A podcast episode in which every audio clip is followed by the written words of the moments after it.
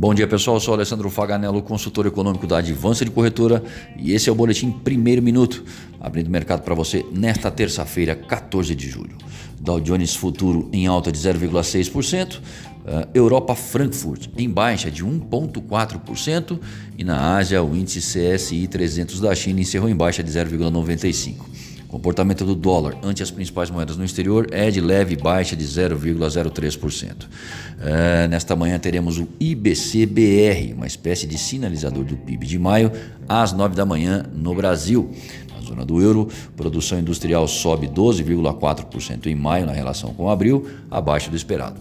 A China, balança comercial supera as expectativas. E nos Estados Unidos, às nove e meia da manhã, saem os preços ao consumidor de junho.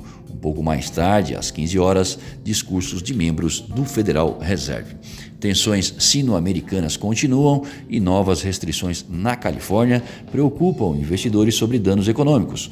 Começa nesta terça-feira a temporada de balanços e às 9 horas os mercados olham para o sinalizador do PIB, o IBCBR, que será divulgado pelo Banco Central do Brasil. Um pouco depois, às 9h30, as atenções seguem para os Estados Unidos e a inflação ao consumidor de junho. A sinalização para a abertura do dólar no início dos negócios é de alta, levando-se em consideração o encerramento de ontem próximo a 5,39. Já graficamente, Guaciro Filho, nosso consultor técnico, faz as seguintes observações. Para o dólar. Apesar de apresentar volatilidade e alta de 1,35% nessa última segunda-feira, o dólar fechou a 5,3891, se mantendo ainda limitado dentro do canal de lateralização dos últimos sete dias. Apesar da agenda semanal de balanços e dados econômicos, provavelmente definirá o rumo da moeda norte-americana frente ao real. Caso caminhe acima dos 5,38, o dólar poderá testar os 5,50 em um curto espaço de tempo. Por outro lado, se os indicadores que serão divulgados ao longo da semana trouxerem otimismo, o próximo teste no dólar será em 5,15.